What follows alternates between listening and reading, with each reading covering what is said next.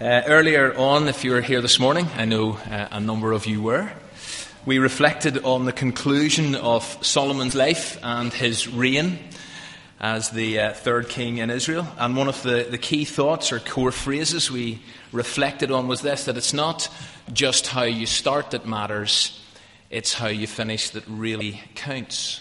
And to all intents and purposes, Solomon, despite his God-given wisdom, did not finish well.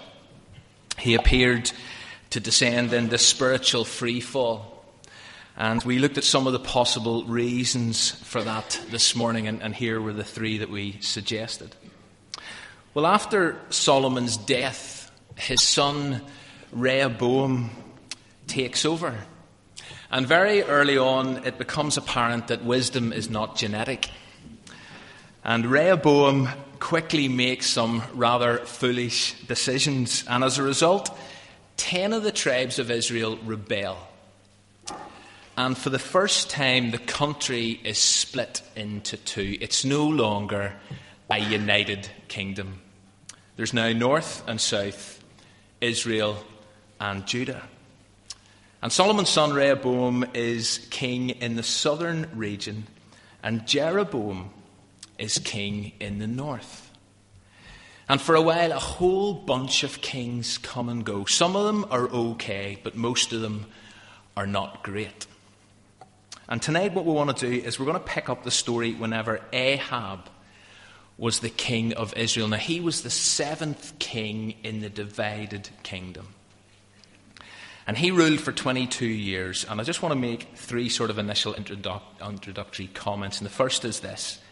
The reason that we're pausing here in the story, and as Trevor has said, and if you're visiting Windsor, what we're doing as a church is we're working our way right through the big story of the Bible in 2011. That we're just going from Genesis right through to Revelation. And the reason that we're pausing here is because Ahab's reign forms the backdrop for Elijah and for his role in the story. The second reason is, and as it says, those of you who are following the E100 book, this is the first line in the reading for these chapters. If Solomon opened the door just a crack to idolatry, Ahab kicked it right in. And under Ahab, what you discover is a nation that is in danger of spiritual freefall. Solomon went into spiritual freefall, but under Ahab, the whole nation is in danger of it. And the third thing is this, that Ahab is married to the infamous and highly influential in all the wrong ways, Jezebel, who, according to one commentator, combined an evangelical zeal for Baal worship with a vindictive streak and the temper of a bull hippo with a toothache, which I love, a typical Nick Page style.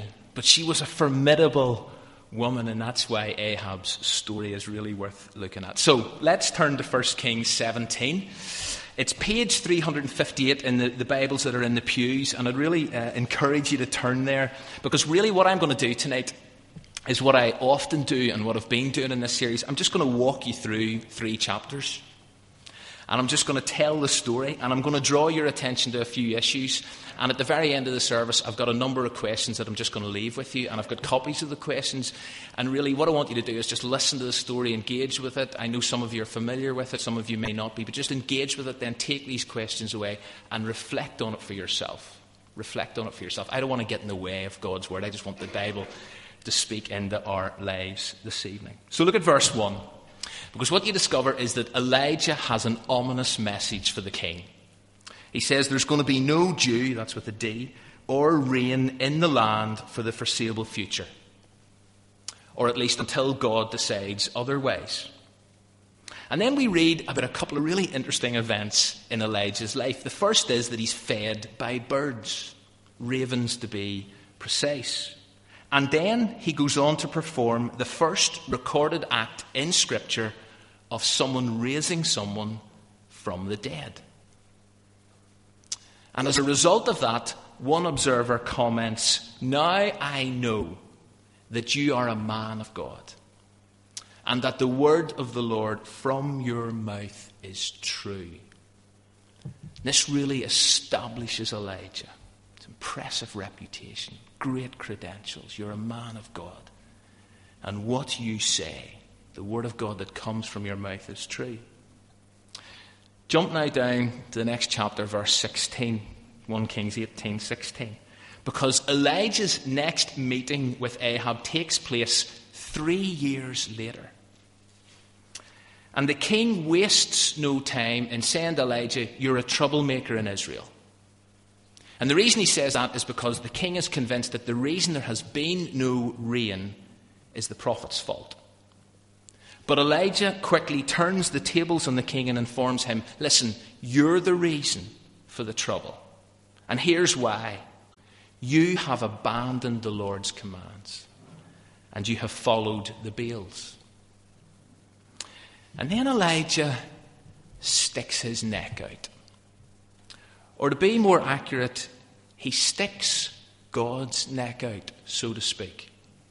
Because he suggests a showdown between the Lord and Baal. A showdown that will leave everybody with a definite choice. Either one or the other. But you can no longer have both. It's time to decide. It's time to stop wavering between two opinions. Here's what he says. How long will you waver between two opinions? If the Lord is God, follow him. But if Baal is God, follow him. It's either or. And you've got to make up your mind. You've got to choose one or the other, and you've got to stop this ridiculous mix and match religion. A bit of this, a bit of that. No commitment in any direction. It didn't work then, and it doesn't work today. Despite what some people might think or say or teach. But I want you to notice that the core issue for Elijah here is the essential combination of head and heart. Whoever is God, follow him. It's not just about knowing.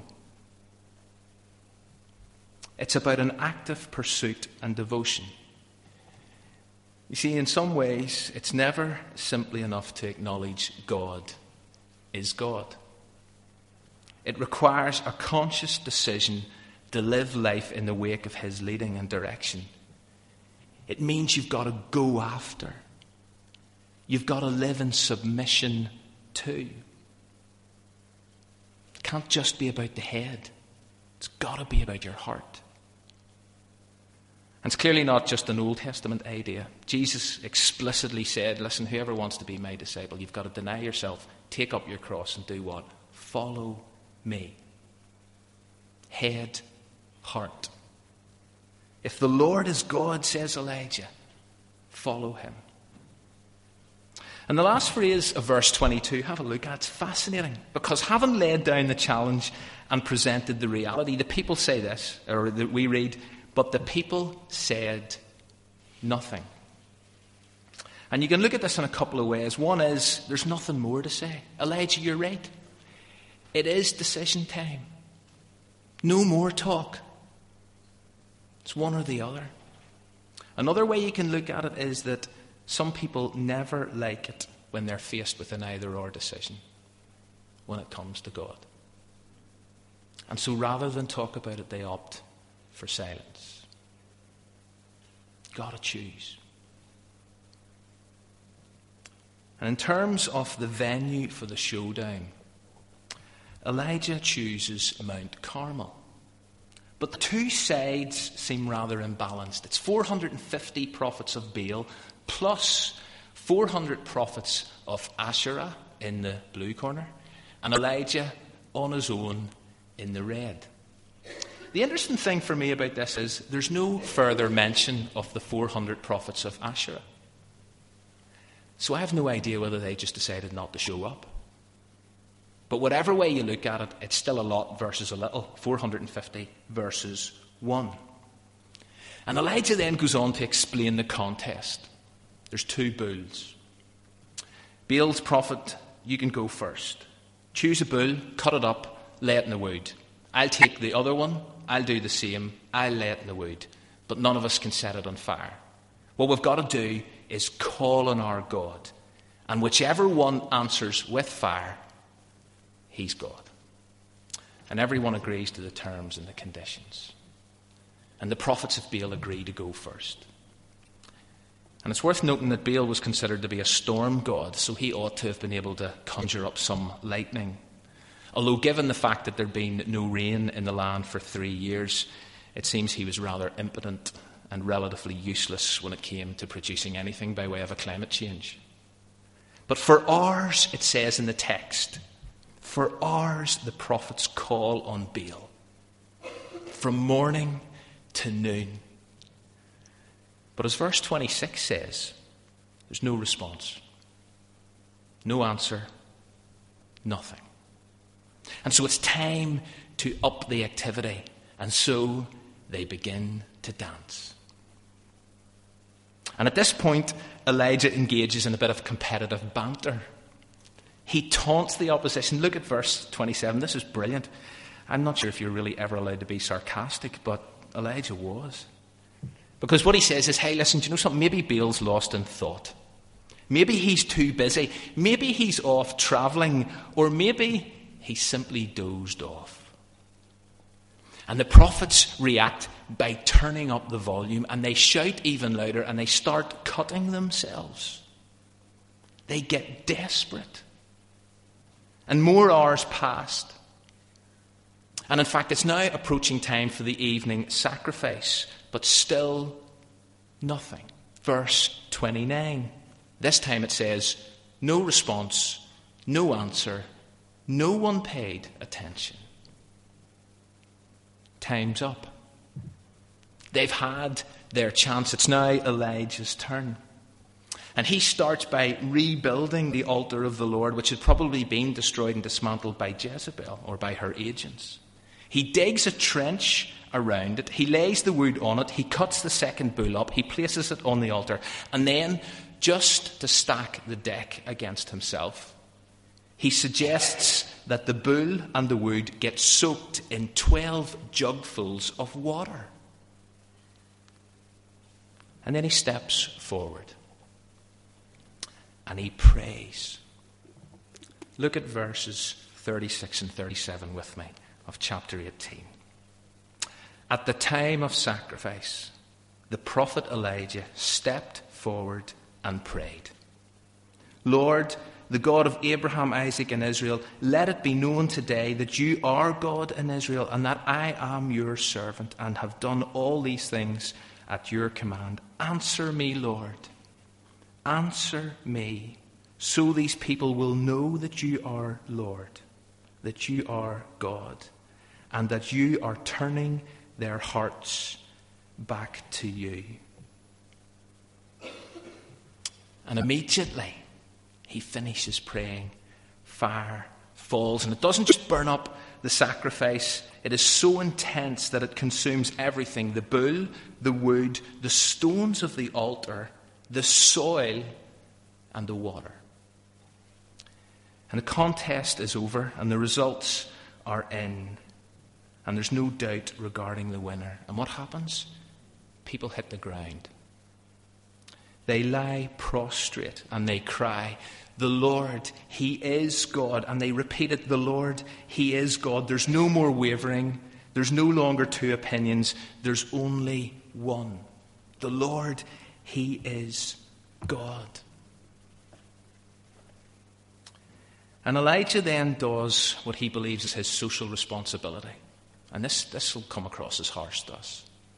See, in Exodus 20 it says, whoever sacrifices to any other god other than the Lord must be destroyed. And so Elijah sanctions the slaughter of 450 prophets of Baal. And it's at this point that the 400 prophets of Asherah are probably glad they didn't turn up. And Elijah then speaks to the king. And he says, rain's going to fall. Heavy rain. And then Elijah goes back up Carmel, or at least to the top of it is what it seems, and he prays for it. And nothing happens. At least initially, nothing happens. And Elijah sends a servant to go out to see and to suss out if there are any gathering dark clouds. The servant comes back and says no. 6 times he sends him out. 6 times he comes back. Nothing. And then, at the 7th look, the servant returns and says, listen, a tiny cloud the size of a man's hand is rising from the sea. And so Elijah tells Ahab to head for Jezreel, and he says, you've got to go quick before you get pummeled by a torrential downpour. And Ahab jumps into his chariot and he rides off towards Jezreel. And amazingly, Elijah is given superhuman powers. And he is able to run ahead of Ahab in his chariot. How does that work? And Ahab gets back to Jezreel and he tells Jezebel what's happened. And despite the seemingly conclusive proof regarding God, she's not convinced. And you see, it appears that some people never will accept certain realities, no matter how much evidence they're given. And Jezebel turns around and she pronounces a royal death sentence over Elijah. That his passion for God has put him at risk, and his faith and his courage have made him a wanted enemy of the state. And today in our world, there are lots of people living in that situation. And Elijah sees the wanted poster. And fear sets in. And he runs for his life. Which in some ways is really strange. And I don't understand this. Why, given what he has just seen his God can do, why should Elijah be afraid of anyone? And Elijah keeps running, and he just runs, and he runs until he reaches the wilderness, and he sits down and he prays. And what does he pray this time? I want to die. I want to die, God. And he's in a dark place, and he's distressed, and he's dismayed, and he says, I've had enough, Lord. You ever prayed that? I've had enough, Lord. Take my life. And God doesn't. And in the past handful of verses, you discover a real key lesson regarding prayer. And for me, this is so helpful. That when it comes to prayer, there are immediate answers, delayed responses, refused requests. There is yes, wait, no. On Mount Carmel, Elijah prays and fire falls instantly. Immediate answer. Back on Carmel a little later, Elijah prays for rain, and 6 times his servant goes looking and finds nothing. 7th time, a cloud emerges, delayed response. And finally, here in the desert, Elijah prays for death, and his request is refused. And somehow we all know that is exactly the way prayer works. Or to be more accurate, that is how God works in response to my prayer. Sometimes we experience quick answers. Other times we seem to pray for ages and there's no change in our circumstances. And then there are those occasions whenever we just get a point-blank refusal. And such is the beauty and the joy and the frustration of prayer. And Elijah falls asleep. But in that dark place, God dispatches an agent. And an agent brings sustenance into Elijah's situation. And it's not the only time this happens. It happened to Hagar back in Genesis 21. Banished along with Ishmael to the desert with nothing to eat. She can't bear to watch her son die. And she goes over and begins to cry her heart out. And God sends an angel to her. And what about Jesus? 40 days in the wilderness, tested to the limit. And as he sits in that barren place, God sends angels to minister to him. 3 examples of people in arid, dry, difficult places finding God, finding hope and renewed strength. And you know what that does for me? It inspires me to pray for others.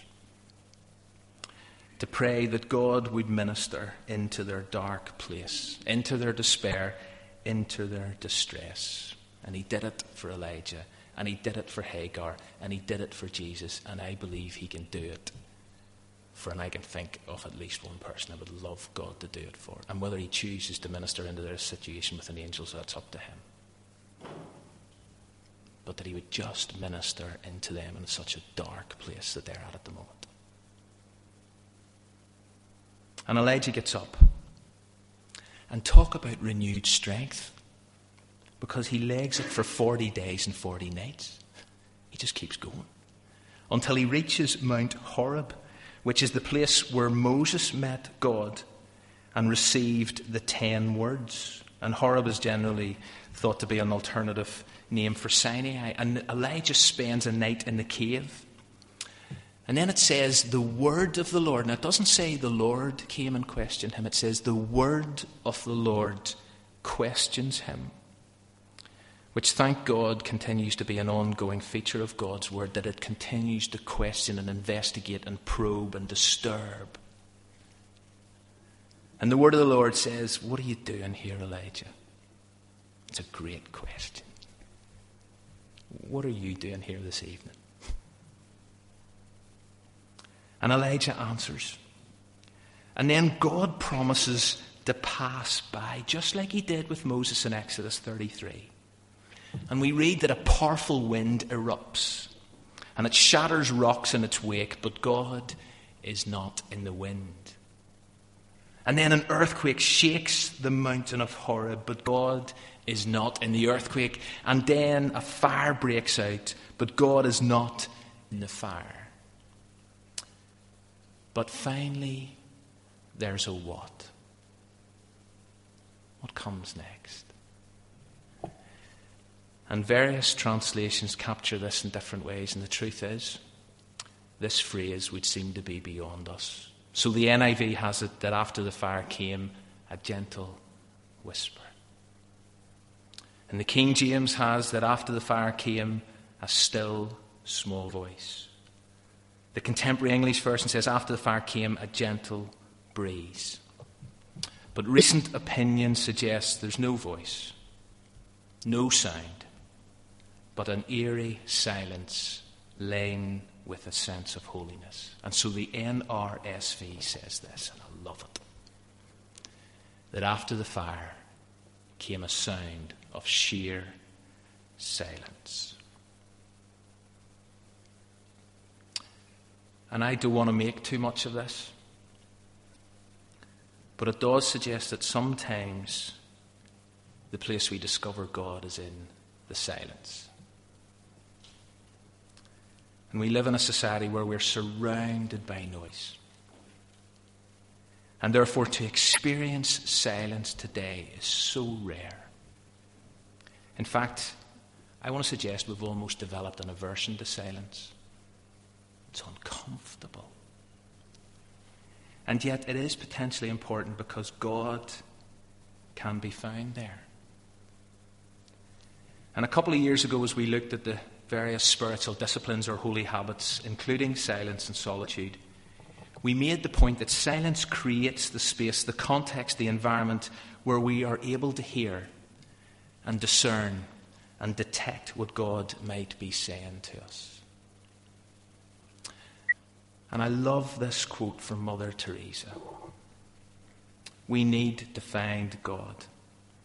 And he cannot be found in noise and restlessness. God is a friend of silence. See how nature, trees, flowers, grass grows in silence. See the stars, the moon and the sun, how they move in silence. We need silence to be able to touch our souls. And I believe silence is an active choice. And it's where you consciously tune out all other voices and you tune into God's. Because as someone has said, silence is actually a mode of activity. It's not just a refraining from speaking or undue noise, but a special form of attentiveness to God. And if silence is not a part of your life, if it's not a holy habit, then can I encourage you to consider it? Because sometimes it's in the sound of sheer silence that you will hear God speak. and Elijah did. And as God spoke into his life, he received fresh instructions and a word of encouragement. Instructions to go and anoint three people. And encouragement that despite what he thought, he wasn't on his own. If you look at verse 10 and verse 14, I love it. Elijah tells God, I'm the only one left. Actually, in verse 18, God tells him there are 7,000 in Israel who haven't bowed the knee to Baal. You're not alone. This movement is alive and well, Elijah. And so Elijah may not have been in a good place, but having experienced the presence of God in the silence, he receives instruction and encouragement. And if you're here tonight and you need to know what God is saying to you, and you need to hear some encouragement from God, then can I encourage you to create space to be silent this week before him? And so as we leave this evening, and I have just told the story and stopped at various points, here's a list of questions, and as I say, I have a copies of these if anybody wants. For Elijah, the differing opinions were between Baal and God, or the Lord. What opinions do we waver between in our context? Because, Jesus went on to say, you cannot serve two masters. In that context, it's either money or God. But what is it for us? What is it for me? What are the opinions I waver between? And if the Lord is God, what does it actually mean to follow him? And why is following rather than just knowing so important? What lessons can we learn from Elijah's story regarding prayer? Pray for someone this week who desperately needs God to minister into their difficult situation. And then answer this question: why might you need to hear the sound of sheer silence?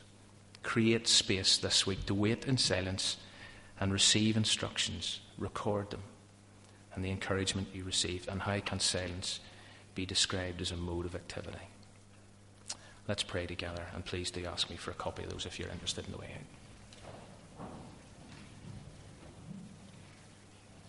out. Father, we started off this evening by just acknowledging that your word is a lamp to our feet and a light to our path. And I thank you for the gift of your word that has the ability to speak into our lives. And so, God, I pray that if any of my words have got in the way of your word, that they will be quickly forgotten.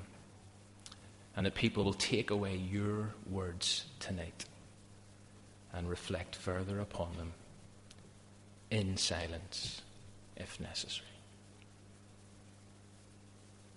We pray these things in Jesus' name. Amen.